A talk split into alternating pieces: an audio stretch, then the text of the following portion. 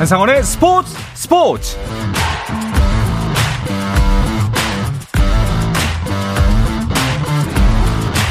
스포츠가 있는 저녁 어떠신가요? 아나운서 한상원입니다. 오늘 하루 이슈들 살펴보는 스포츠 타임라인으로 출발합니다.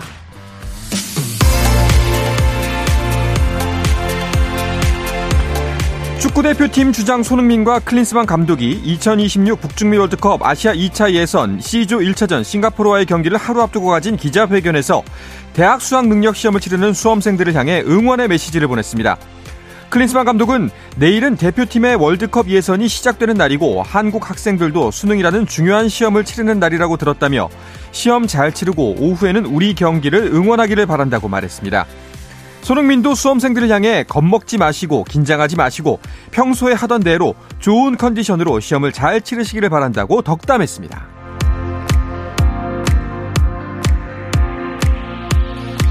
아시아 프로야구 챔피언십 2023 개막전인 호주와의 대결에 나설 선발 투수로 문동주가 낙점됐습니다. 문동주는 내일 일본 도쿄돔에서 호주와 치르는 대회 예선 1차전에 선발 등판하는데요.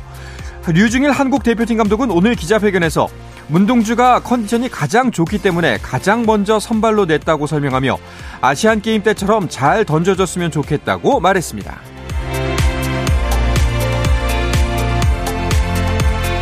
프로야구 SSG 랜더스가 투수 조강희, 내야수 이거연 등 선수 6명을 방출하며 새 판짜기에 들어갔습니다. SSG는 이달 말에 열리는 2차 드래프트 이후 선수단을 추가로 정리할 계획이고 조만간 신인 감독도 발표할 예정입니다.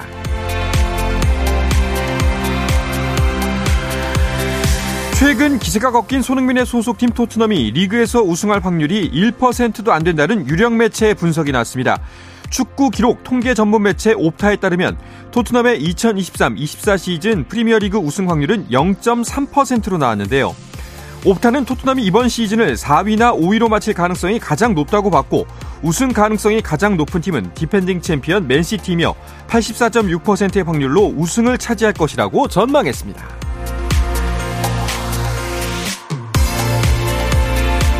미국 프로농구 NBA에서는 골든스테이트 대 미네소타전 도중 난투극이 벌어진 가운데 골든스테이트는 101대 104로 져 4연패에 빠졌습니다.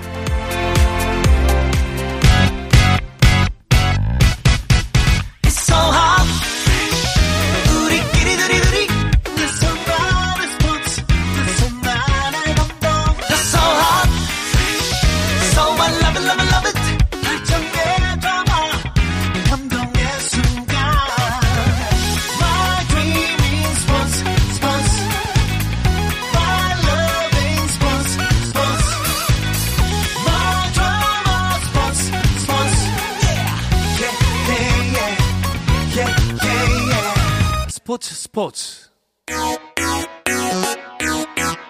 No problem. 다양한 스포츠 이야기를 나누는 정 PD와 김 기자 시간입니다. 오늘도 매일경제 김지한 기자와 함께했습니다. 어서 오십시오. 안녕하십니까. 네, 정현호 PD는 월요일에 왔습니다. 네, 월요일에 예. 출연한 거 제가 어, 봤습니다. 아, 보셨어요? 네. 네. 그래서 실컷 야구 이야기 하고 갔는데 네. 아, 이게 수요일이 좀 그런가요? 수요일도 원래 농구할 때 가끔씩 한 분씩 빠졌거든요. 네. 아, 언제쯤 또 이제 정 PD와 김 기자 완전체를 볼런지. 그러니까 정현 PD가 지난주에서 이번 주에 만약에 안 그러니까 나오면은 이제 손 들고 그러니까 서서 방송하기로 아, 했었는데 예, 이번 주에도 일단은 물, 물 건너 갔습니다. 그러니까요. 다음번에는 네. 꼭 완전체로 함께 하기를 기대하면서 네. 자, 그런데 김지한 기자. 네. 어, 이 정도쯤 되면은 뭐 사과 방송이라도 하셔야 되는 거 아닙니까? 네, 뭐 할 말 없습니다. 그러니까요. 네. KT의 4승 1패 우승을 전망했는데 딱 반대로 맞았습니다. 네, LG가 4승 1패로 우승을 했고요. 사실 그때 제가 그렇게 이제 예측을 했던 이유가 KT가 1차전을 이제 역전승을 했잖아요. 그리고 음. 그 당시에 방송을 했었을 때 KT가 또 1회에 많은 점수를 내서 아 저는 이 가을 야구의 이 기세 이 음. DNA를 좀 믿었는데 다만 이제 그나마 이제 좀 변명 아닌 변명을 좀 드리자면 어쨌든 한 팀이 만약에 한 번 기세를 타면 어 5차전에서 승부를 마칠 것이다. 그러니까 팽팽하게 안 가고 5차전을 음. 마칠 것이다. 예, 이거는 제가 좀 맞췄다 정도는 예, 좀 말씀을 드리는데 네. 어, 결과적으로는 LG 트윈스의 우승으로 끝났고 예, LG 트윈스의 우승을 진심으로 축하드립니다. 네. 전혀 달갑지 않을 것 같습니다. 네. LG 사람들은 어쨌거나 네. LG가 29년 만에 우승을 차지한 걸로 이번 시즌 한국 시리즈 최종 결정이 났습니다. 네. 우승 후에 뒷이야기들도 많이 나오고 있죠. 아, 정말 제 주변에도 LG 팬들이 참 많거든요. 그렇죠. 그래서 반응이 정말 뜨거웠는데요. 뭐 현장 직관간 이 LG 팬들이 이번 한국 시리즈의 최고 승자다. 뭐 이런 음. 이야기들도 들었고요. 뭐 초등학생 때 LG 팬이 돼서 29년 뒤에 아빠가 돼서 아들과 함께 우승 현장을 직관했다. 아, 이런 얘기 들었을 때는 굉장히 좀 어, 뭔가 뭉클하고 좀 부럽더라고요. 어. 예, 그런 비하인드들 이 팬들 사이에서의 많은 또 비하인드들을 들을 수 있었는데요. 뭐 LG 구단 입장에서는 말 그대로 최고의 순간이었죠. 그렇죠. 어, 특히나 이 고 구분무 이 LG 선대 회장이 남긴 이 선물에 음. 어, 이 봉인 해제가 특히나 가장 주목을 받았었죠. 어, 결국은 이 구 선대 회장이 남겼던 이 명품 시계의 주인공 예, 한국 시리즈 MVP를 차지한 오지환 선수가 이 주인공이 됐는데 아, 오지환 선수가 또 경기가 끝난 뒤에 이 수상자가 됐지만은 많은 사람들이 보는 곳에 이 시계를 뒀으면 좋겠다. 어, 그러면서 반납한 그런 네. 또이 장면도 있었고요.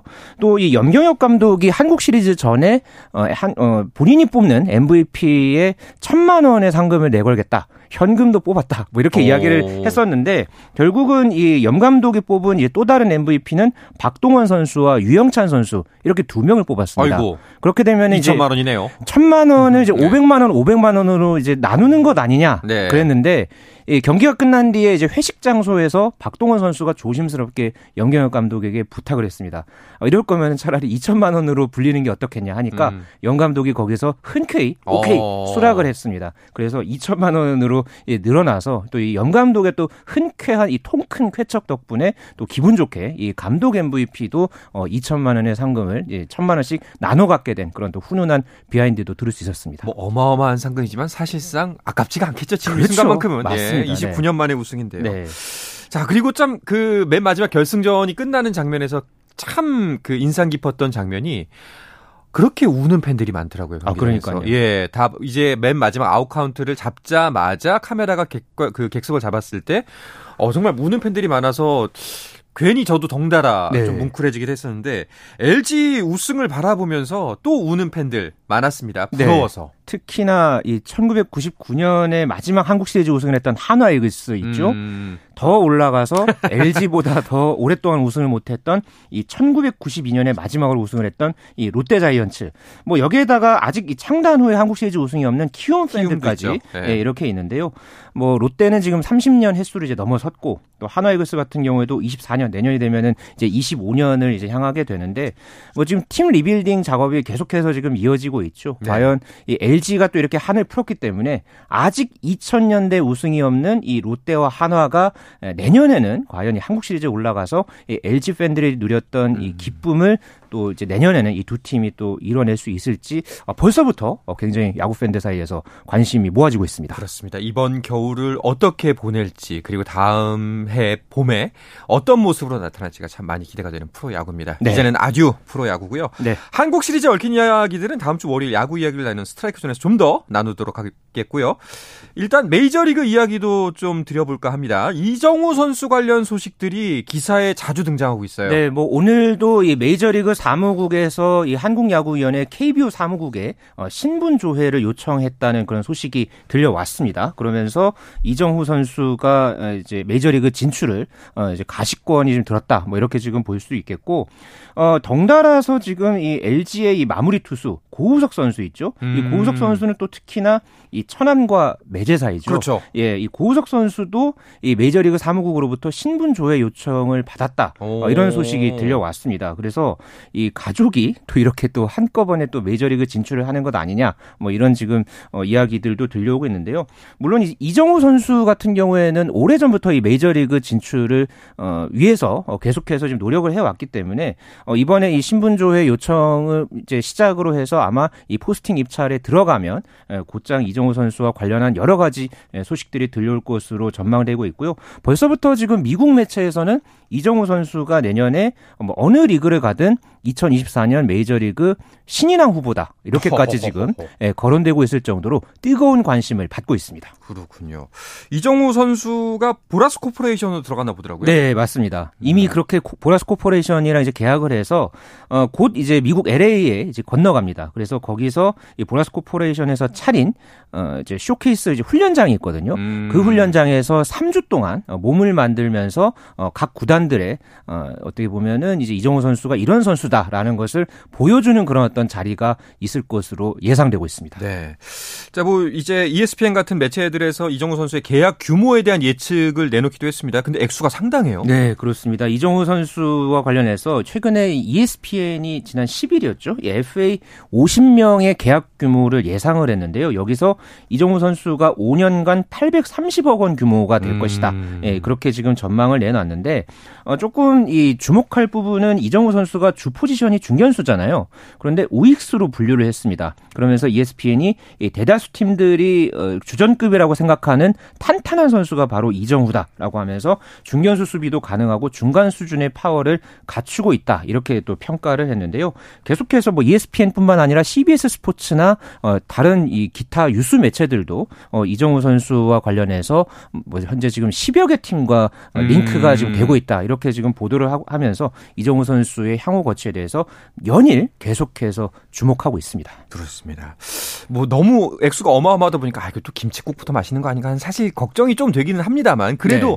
꼭 좀, 어, 뭐, 이렇게 좀 속된 표현입니다만 대박딜. 그러니까요. 만들어냈으면 좋겠다. 좋은 가치를 받고 네. 가면 그만큼 또 우리 KBO 리그 타자가 이런 가치를 받고 또 메이저리그 갔다 또 좋은 소식 들려줄 수 있으니까요. 네, 알겠습니다.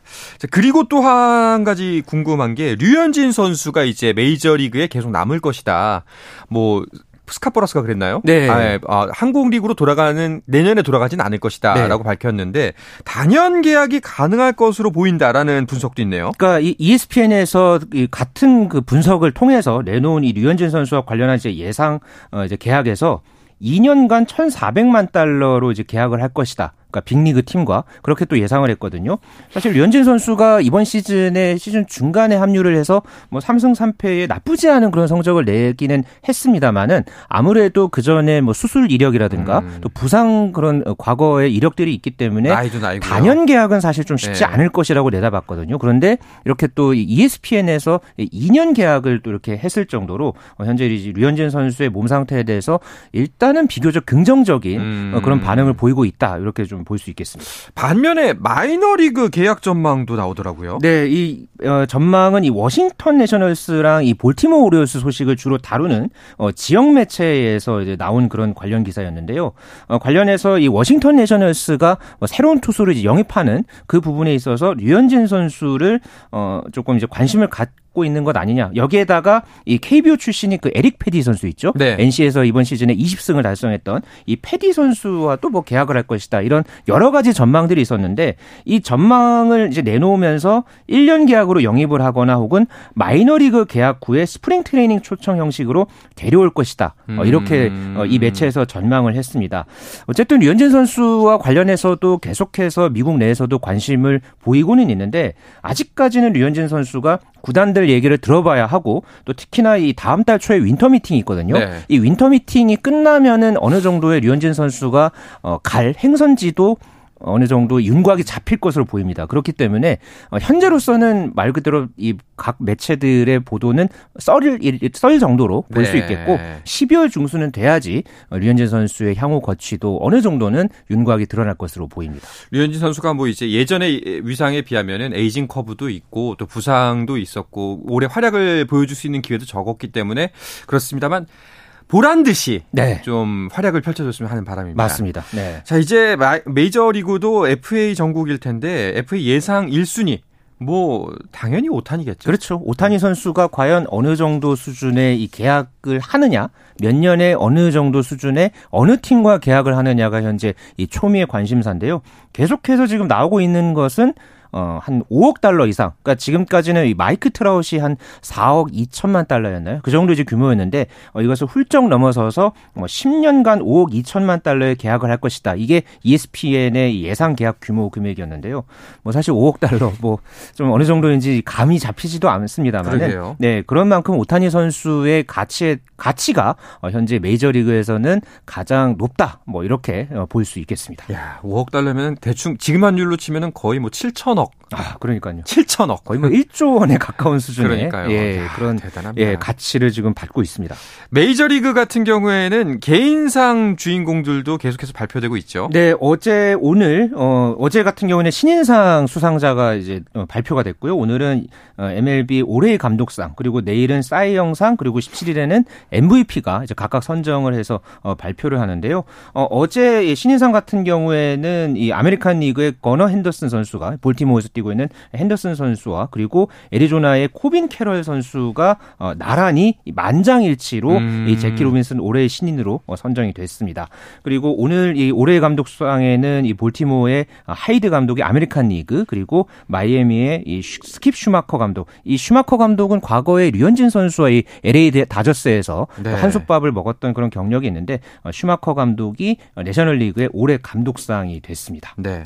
사이영상이나 MVP도 윤곽이 드러나고 있죠. 아, 이번 그 전체적인 이 개인 타이틀을 보면요. 어느 정도의 윤곽이 드러나서 좀 이 밋밋한 그런 시상식이 되지 않을까. 뭐 이렇게 지금 이야기들이 나오고 있는데요. 어, 아메리칸 리그 사이영상 같은 경우에는 뉴욕 양키스의 게릿 콜 선수가 올 시즌에 뭐 평균 자책점 1위에다가 삼진 222개 굉장히 어, 아주 엄청난 활약을 펼치면서 아주 유력한 이 사이영상 후보로 꼽히고 있고요. 내셔널 리그에서는 이 9월에만 평균 자책점이 0점대에 불과했던 음. 이 샌디에고의 블레이크 스넬 선수가 유력하게 꼽히고 있습니다. 그리고 아메리칸 리그 MVP로는 역시나 오타니 쇼헤이 선수가 어, 주목을 받고 있고요. 내셔널 리그에서는 올 시즌에 뭐 홈런뿐만 아니라 도루에서도 아주 이 독보적인 성적을 냈던 애틀랜타의 이 로날드 아쿠니아 아, 주니어가 그렇죠. 예, 굉장히 유력한 후보로 현재 거론되고 있습니다. 네, 알겠습니다.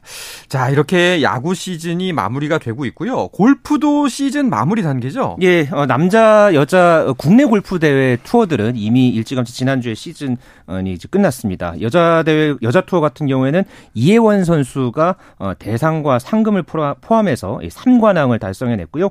어, 이번 시즌 이 최종전에서 우승을 차지했던 임진희 선수가 어, 이번 시즌에만 4승을 달성했습니다. 어. 예, 그러면서 최다승 어, 이제 타이틀을 따내는데 성공을 했고요. 어, 그리고 남자 프로골프 같은 경우에는 함정호 선수가 어, 제네시스 대상 그리고 박상현 선수가 상금왕을 함께 달성해냈습니다. 그리고 우리나라 선수들이 가장 많이 활약하고 있는 LPGA 투어가 이번 주에 열리는 이 CME 그룹 투어 챔피언십을 통해서 이번 시즌에 이제 마치게 되는데요. 유해란 선수가 한국 선수로는 4년 만에 어, 음. 신인왕을 또 차지해서 화제를 모았고요. 김효주 선수가 현재 이 시즌 평균 타수 한 시즌에 정말 꾸준하게 어, 이제 타수를 기록한 그 네. 지표라고 할 수 있죠. 이 평균 타수 부분에서 이제 2위에 올라 있는데 어, 마지막 이 대회에서 어, 평균 타수상인 이 베어 트로피 수상을 함께 노리고 있습니다. 네. 자, 이렇게 날이 추워지면서 시즌이 끝나는 종목도 있지만 열기를 더해가는 종목들도 있는데요. 그중 하나가 바로 배구죠. 잠시 쉬었다가 돌아와서 배구 이야기 자세하게 나누도록 하겠습니다.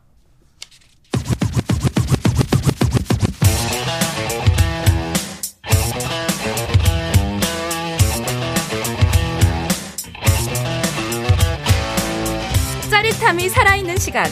한상원의 스포츠 스포츠. 어떠한 스포츠 이야기도 나눌 수 있는 시간 정 PD와 김 기자 듣고 계십니다. 매일경제 김지한 기자와만 오늘은 함께하고 있습니다. 자, 한 주간의 배구 이야기 주간 배구로 넘어가 보겠습니다. 오늘도 두 경기가 진행 중인데요.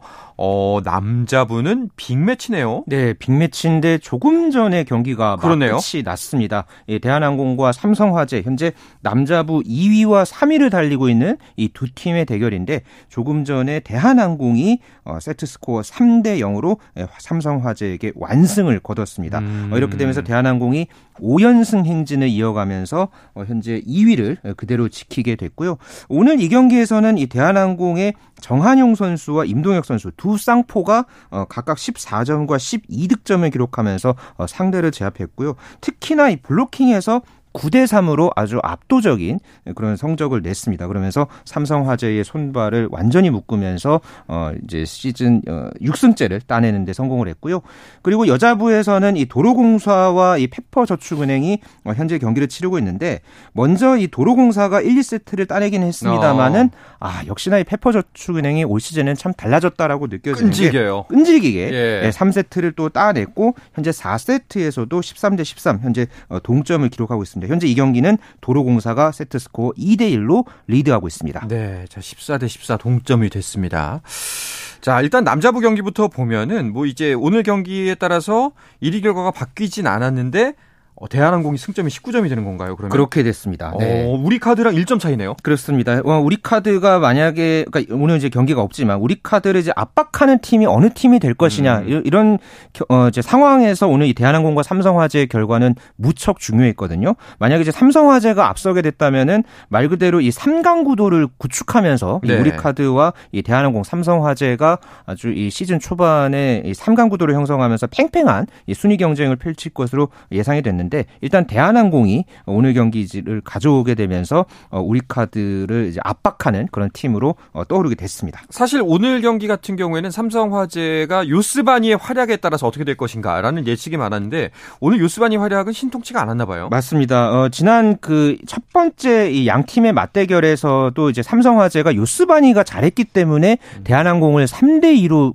그 당시에 물리쳤거든요. 네. 근데 오늘 경기 같은 경우에는 유스바니 선수가 물론 삼성화재에서 가장 많은 득점을 어, 기록을 하긴 했습니다만은 혼자서만 범실을 12개나 아. 저질렀고요. 아. 공격 성공률도 보통은 이 외국인 선수가 한 50% 이상은 좀 이렇게 해줘야 되는데 오늘 경기에서는 37.93%에 낮았네요. 묶였습니다. 그러면서 말 그대로 어, 이제 아까 제가 블로킹을 좀 언급을 해드렸습니다만은 어, 이제 요스바니가 안 터지니까 이제 다른 또 국내 선수들도 좀 어느 정도 역할 을 해줬어야 됐는데 어, 블로킹에서도 이제 밀리고 계속해서 또 범실이 잇따르면서 오늘 경기에서는 예, 대한항공이 완승을 거두게 됐습니다. 확실히 좋은 외인 선수가 활약을 해준다면은 굉장히 좋은 성적을 낼 수 있지만 분명한 사실은 오늘 경기로도 알 수가 있는 것이 충분치가 않습니다. 맞습니다. 거기에 그 뒷받침이 돼주는 우리나라 선수들 활약이 반드시 필요한 게 진짜 강팀이 되는 거겠죠. 네, 그렇습니다. 자, 이렇게 되면은 이제 1위는 우리카드 승점 20점이고 대한항공이 승점 한점 차로 어 바싹 쫓고 있고 삼성화재가 3위입니다. 나머지 네. 순위는 어떻게 되나요? 네, OK금융그룹이 현재 5승 3패 승점 13점을 기록을 하면서 4위에 올라 있고요. 어 이렇게 삼성화재와 승점 차를 1점 차만 이제 어 그대로 이제 두게 되면서 어 이 중위권 싸움이 싸움이 굉장히 좀 흥미로 흥미진진하게 이제 전개가 되게 됐습니다. 그리고 현대캐피탈이 승점 7점으로 5위 그리고 한국전력이 승점 6점으로 6위, 그리고 KB손해보험이 승점 5점으로 7위를 각각 차지했습니다. 4강 상위 팀하고 3약 하위 팀의 간격이 꽤 커졌네요. 예, 현재 승 점 13점의 OK금융그룹, 그리고 현재 5위에 있는 현대캐피탈이 승점 7점이니까 어, 현재 이 두 팀 간의 이제 승점 차가 6점 차죠. 거의 지금 두 음. 경기 차 정도라고 이제 볼 수 있겠는데요. 아무래도 이 현대캐피탈이 좀 시즌 초반에 많이 부진했죠. 네. 좀 이런 어떤 영향도 있다고 볼 수 있겠고요. 다만 한국전력을 저는 조금 좀 눈여겨 봐야 된다고 좀 생각을 하는 게 어제 이 OK금융그룹과의 경기에서 한국전력이 3대 0 완승을 거뒀거든요. 음. 어, 그러면서 시즌 첫 번째 이 3대 0 완승을 거둔 한국전력이 됐는데 사실 이번 시즌 앞두고서 이 한국전력이 이 타이스 선수 그리고 서재덕과 임성진 선수 이 세 명의 라인이 굉장히 좀 어, 우승 후보 못지않은 그런 전력을 갖췄다라는 평가들이 많았는데 사실 시즌 초반에는 좀 이 한국전력의 이 삼각 라인이 좀 제대로 삼각 편대가 형성이 안 됐거든요. 원활하지 않았군요. 예, 그랬는데 다행히 어제 경기에서는 임성진 선수가 이번 시즌 첫 두 자릿수 득점을 기록했고 서재덕 선수도 또 똑같이 좋은 활약을 펼치 면서 어 이렇게 되면서 이 한국전력이 시즌 초반에서 중반으로 넘어가는 과정에서 어 어느 정도 이 다크호스로 떠오르지 않겠나라는 기대감을 갖게 했습니다. 알겠습니다. 자, 그렇다면은 여자부 순위는 어떤가요? 예, 현재 흥국생명이 7승 1패 승점 20점을 기록하면서 단독 선두 질주하고 있고요. 어, 그 뒤를 GS 칼텍스가 승점 17점 기록하면서 현재 승점 3점 차로 바짝 추격했습니다. 그리고 현대건설이 승점 14점, 그리고 정관장이 승점 11점 기록하면서 각각 3위와 4위, 그리고 IBK 기업은행, 도로공사, 페퍼저축은행 순입니다. 자, 앞서 말씀드렸다시피 오늘은 한국도로공사 6위와 7위 페퍼저축은행의 대결이 펼쳐지고 있습니다. 네. 자, 보면은 어, 페퍼저축은행의 흐름이 나쁘진 않은 것 같아요. 그러니까 지금 창단 후에 가장 빠른 2승을 이제 기록을 했고 음. 확실히 제가 아까도 뭐 말씀드렸지만은 이 경기에서도 그러니까 쉽게 내주지 않습니다. 네. 올 시즌에 내내 이 페퍼저축은행이 보여주고 있는 게 끝까지 어떻게든 또 승점을 따내거나 풀세트까지 가는 그런 경기들을 많이 좀 펼쳐 보여왔거든요. 오늘 경기에서도 만약에 뭐 페퍼저축은행이 뭐 4세트, 5세트까지 끌고 갈 수 있을지는 좀 더 지켜봐야 하겠습니다만은 확실한 거는 이 페퍼저축은행의 달라진 전 력이 여자부 전체 판도를 뒤흔들고 있다. 어. 지금까지는 그렇게 정리를 해볼 수 있겠습니다. 지금 1위부터 7위까지 물론 이제 크게 보면 점수 차가 차가 많이 납니다만 그 각 순위별로는 크게 점수 차가 벌어지진 않은 걸로 보입니다. 네. 자, 흥국생명의 초반 기세 무섭지만 GS 칼텍스의 추격도 지켜볼 만할 것 같은데요. 네, 어제 이 정관장과의 경기에서 GS 칼텍스가 3대 0 완승을 거뒀거든요. 음. 어, 올 시즌에 이 실바 선수의 활약이 참 GS 칼텍스에서는 참 대단한데 어제 경기에서도 34득점을 혼자 기록을 했습니다. 여기에다가 또 GS 칼텍스에는 강소희 선수가 또 좋은 성적을 내야지 그 경기가 또 잘 풀리거든요. 어제 경기에서도 12득점 기록하면서 어, 또 실바의 뒷받침을 또 튼튼히 해 냈고 어, 제 경기에서는 특히나 이 공격 범실이 다섯 개에 불과했습니다. 네. 네, 전체적으로 공수에서 어느 정도 균형 잡힌 그런 전력을 드러내면서 GS 칼텍스도 어, 현재 여자부에서 이 흥국생명과 아주 그 팽팽한 선두 경쟁, 선두 싸움을 펼치고 있습니다. 그렇습니다. 자, 페퍼저축은행과 한국도로공사의 경기는 진짜 주거니 받거니 한 점씩 서로 추격하면서 현재 점수는 17대 8로 계속해서 4세트가 진행 중입니다. 네. 어, 흥국생명과 GS칼텍스 선두권 다툼 말씀하셨는데 금요일에 이 두 팀 경기가 예정돼 있어요. 아, 그렇습니다. 금요일에 인천 삼산월드체육관에서 이 두 팀이 맞대결을 펼치는데요. 아까 말씀드린 대로 승점 3점 차입니다. 이 경기 결과에 따라서 동률이 될 수도 있고 또 이게 또 벌어질 수도 음. 있는 그런 기로에 서 있는 경기이기 때문에 아, 이 경기 정말 이 많은 이 여자 배구 팬들 사이에서 어, 관심이 모아질 것으로 보입니다. 네. 자, 그리고 이제 방송 말미에 간단, 간단히 짚어드리면은 내일 축구대표팀 경기가 있습니다. 제가 단신에도 소개를 해드렸습니다만. 네.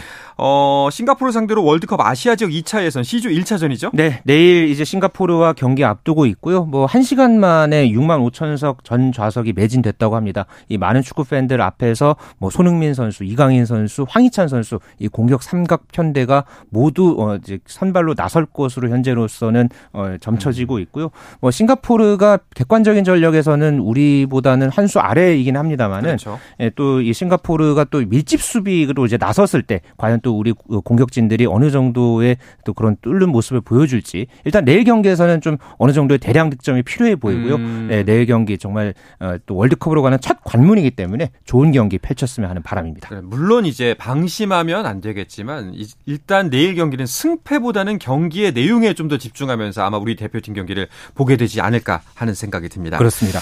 자, 이 소식을 끝으로 오늘 정 PD와 김 기자는 마치도록 하겠습니다. 홀로 이 시간 채워주신 매일경제 김지한 기자와 인사 나누겠습니다. 오늘도 고맙습니다. 고맙습니다. 자, 내일도 저녁 8시 30분에 뵙겠습니다. 한상원의 스포츠 스포츠!